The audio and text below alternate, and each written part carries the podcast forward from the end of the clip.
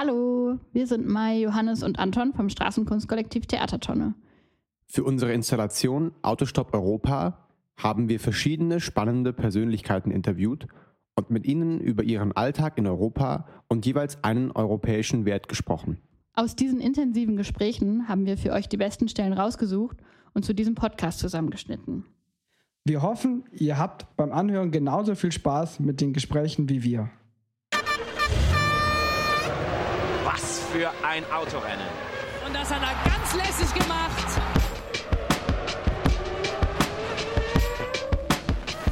Die Zuschauer sind von den Sitzen gesprungen. Gerechtigkeit. Ja, also hallo. Servus. Servus. Ich bin Katharina und ich bin 25 Jahre alt, habe jetzt gerade meinen äh, Masterabschluss, habe in Tübingen Politikwissenschaft und Geschichte studiert auf Bachelor und jetzt im Master habe ich mich spezialisiert auf die Europapolitik. Also mein Masterstudiengang hieß Demokratie und Regieren in Europa. Genau, und habe meine Masterarbeit zum Thema des Green Deal der EU geschrieben.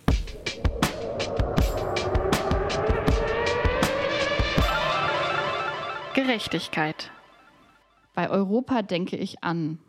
Okay, also bei Europa denke ich an, ich würde auf jeden Fall sagen, Urlaub, an meinen Schüleraustausch in Frankreich, an mein Erasmus-Auslandssemester in Dublin. Also ich würde sagen einfach generell an Freiheit und an Frieden, den es in der EU gibt und der ja aktuell auch nicht selbstverständlich ist. Wo begegnet dir Europa im Alltag? Erstmal vielleicht auf meinem Personalausweis, wenn ich den so anschaue. Auf meinem Reisepass natürlich auch. Dann, wenn ich in den Supermarkt gehe, schaue ich mir irgendwie an, sehe ich Orangen aus Spanien, Oliven aus Griechenland. Bei meinem Handy-Ladekabel, das jetzt irgendwie ab 2023 einheitlich geregelt ist von der EU.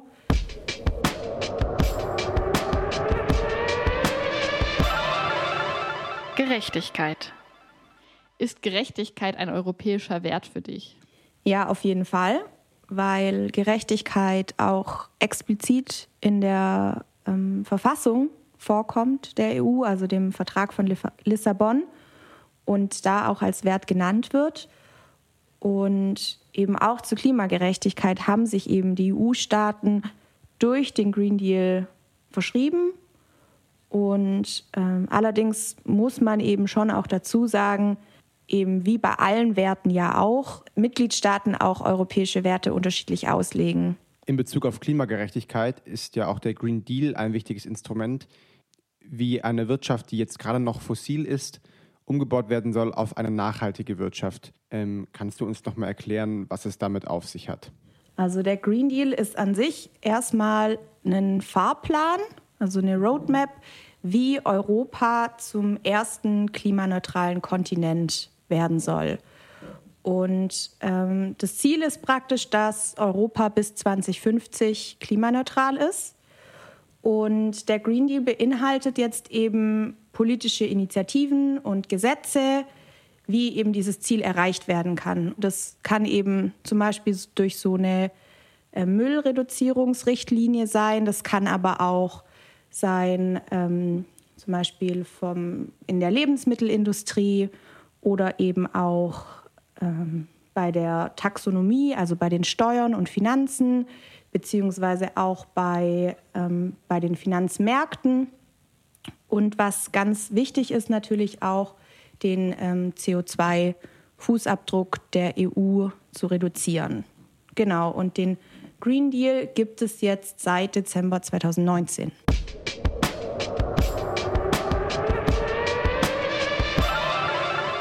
Gerechtigkeit.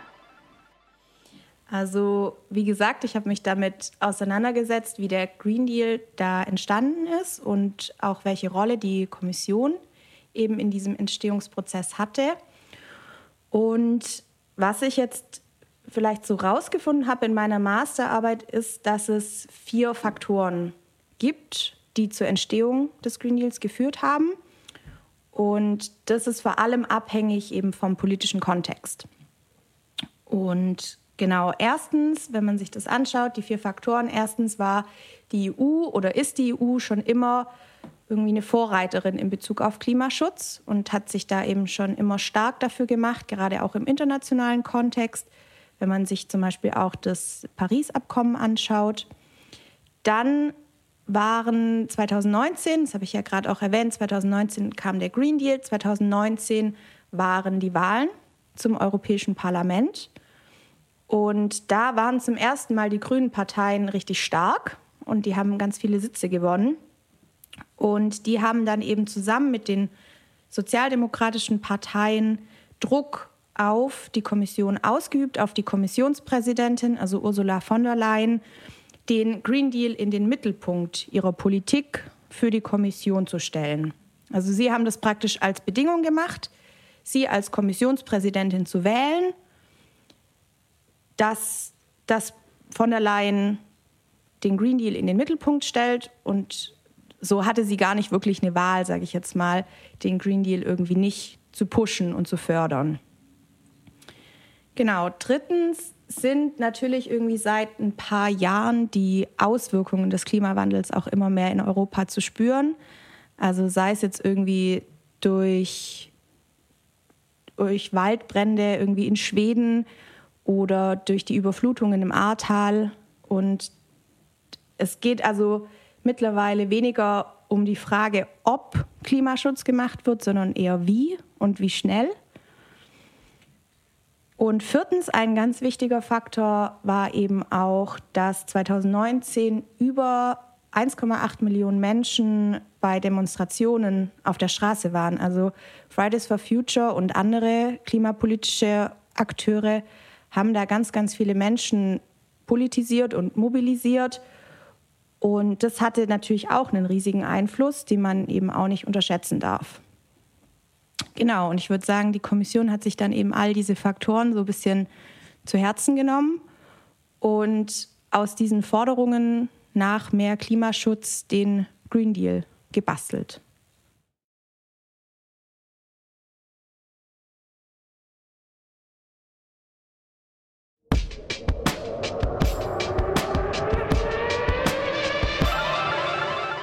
Gerechtigkeit.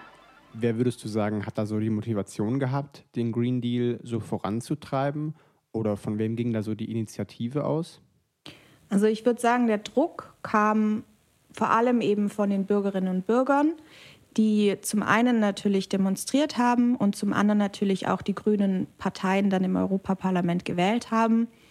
Und ich würde schon sagen, dass auch das Europaparlament an sich eine sehr, sehr starke Vorreiterin ist für Klimaschutz. Und auch wenn man sich zum Beispiel Verhandlungen anschaut zum Klimagesetz, wo es eben darum ging, inwieweit die Treibhausgasemissionen reduziert werden sollen, hat man ganz klar gesehen, die, die, das Parlament hat immer mehr gefordert, immer mehr, immer mehr. Und die, der Ministerrat oder auch der Rat der Europäischen Union, also da, wo die Staats- und Regierungschefs drin sitzen, die waren da eher zurückhaltend und setzen sich meiner Meinung nach nicht so sehr für den Klimaschutz ein. Und die Kommission steht da so ein bisschen zwischen den Stühlen mhm. und probiert immer so beide Positionen dann zusammenzubringen. Deswegen würde ich sagen, die, die das Europäische Parlament ganz klar Vorreiterin und die setzt sich eben stark für Klimaschutz ein. Ähm, der Rat ist leider das Gegenteil und die Kommission ist da so ein bisschen Vermittlerin.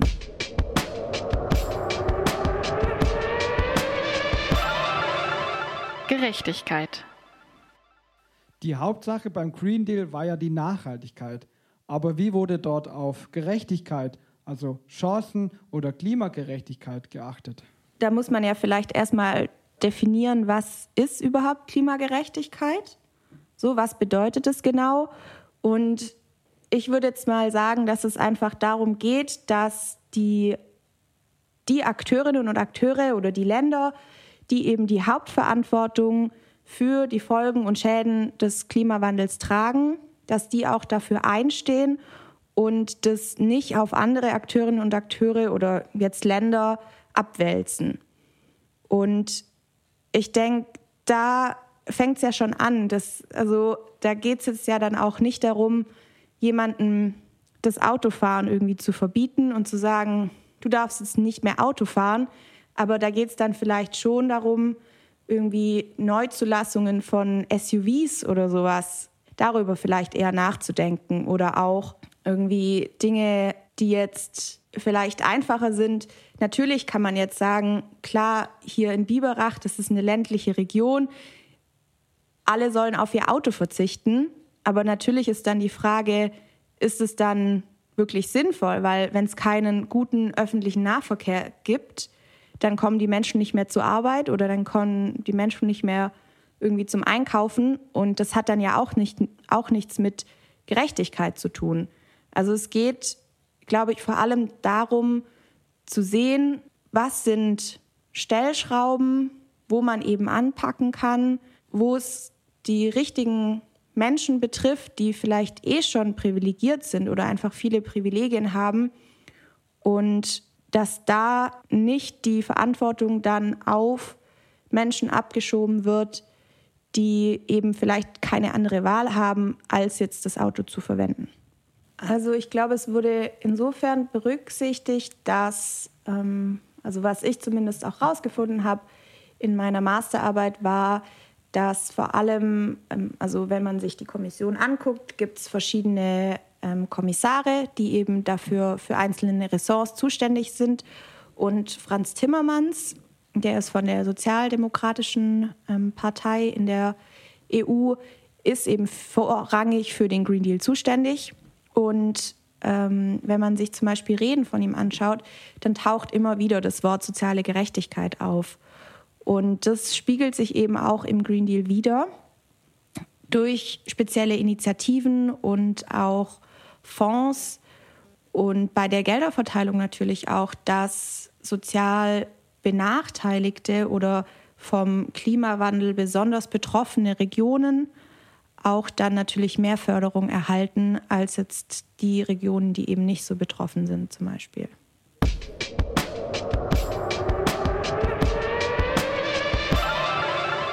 Gerechtigkeit.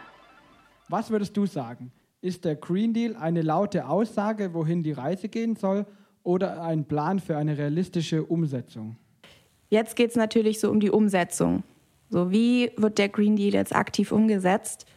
Und da sehe ich tatsächlich schon auch viele Stolpersteine, die dem Green Deal gerade in den Weg gelegt werden. Sei es jetzt eben zum Beispiel durch Mitgliedstaaten wie Polen oder Ungarn oder auch ja, Rumänien, Bulgarien, die ähm, zum Beispiel auch im Zuge der Corona-Pandemie dann direkt gesagt haben, hey komm, dann schaffen wir den Green Deal doch wieder ab, den braucht doch jetzt irgendwie keiner mehr und Klimaschutz ist doch jetzt voll egal.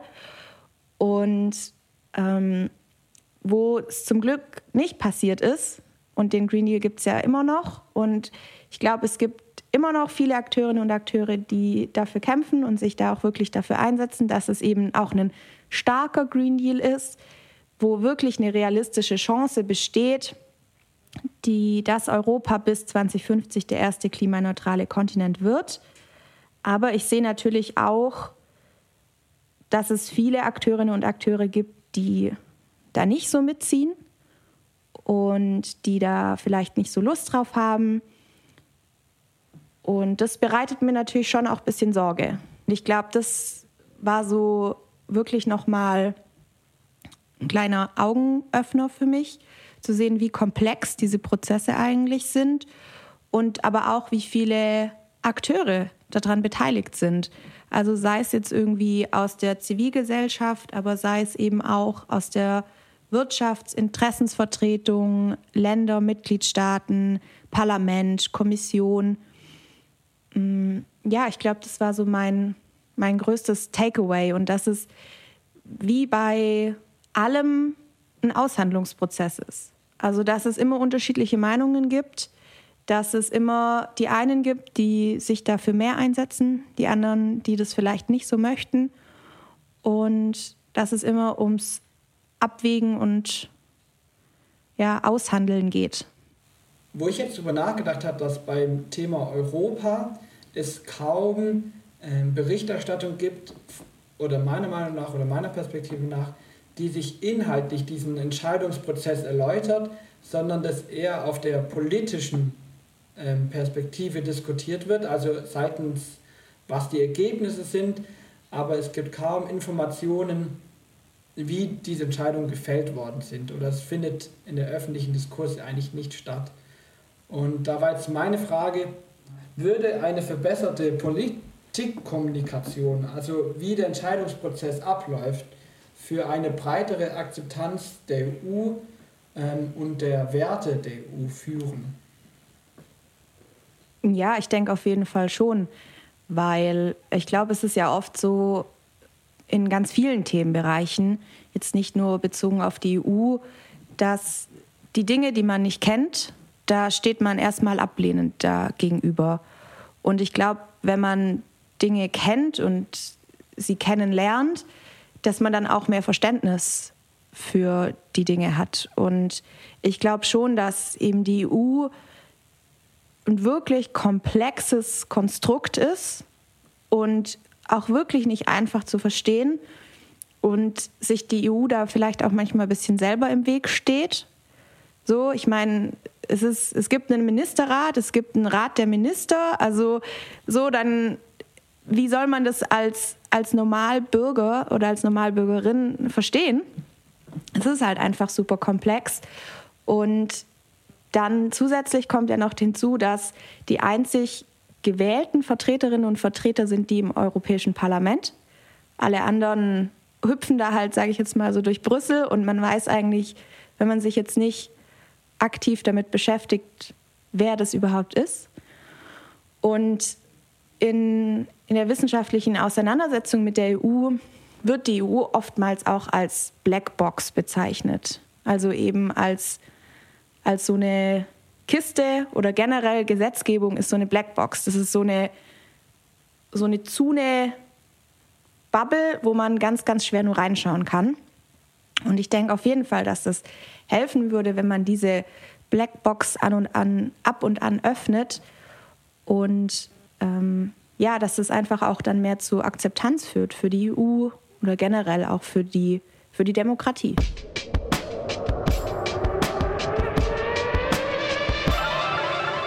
Gerechtigkeit. Im öffentlichen Diskurs wird viel darüber geredet, was jeder Einzelne gegen den Klimawandel tun kann. Was denkst du, kann ich tun? Und wo sind jetzt die Grenzen von individueller Handlungsmacht und wo brauchen wir gegebenenfalls eher strukturelle Veränderungen?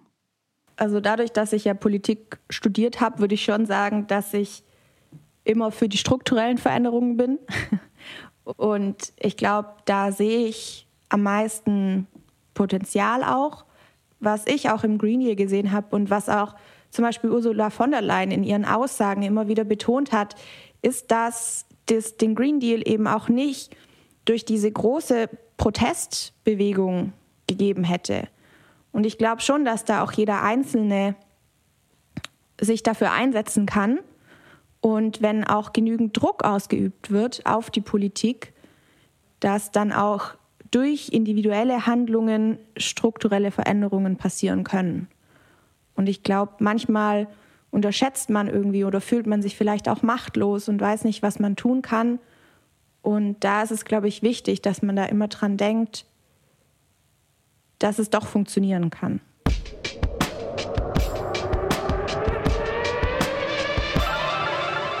Gerechtigkeit.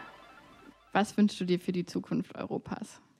Also ich würde sagen, ich wünsche mir für die EU zum Geburtstag von Maastricht weniger Krisen, mehr Zusammenhalt, weniger Rechtsdruck und aber vor allem mehr Willen für Klimaschutz und eben auch für Klimagerechtigkeit.